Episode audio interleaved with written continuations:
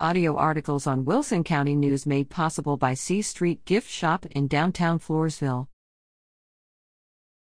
Sign up for early childhood educator webinars.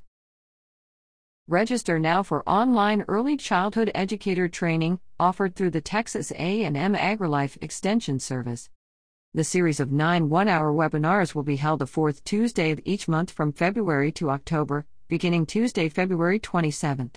These will benefit early childhood educators, child care providers, and registered or licensed home daycare providers. Sessions will be from 6:30 to 7:30 p.m. and will be led by an instructor live online. The cost is $25 per person for 3 sessions or 9 sessions for $65. For more information, call 830-393-7357. To pick up a registration form, visit the Wilson County Extension Office at 1423rd Street, Suite 300 in Floresville.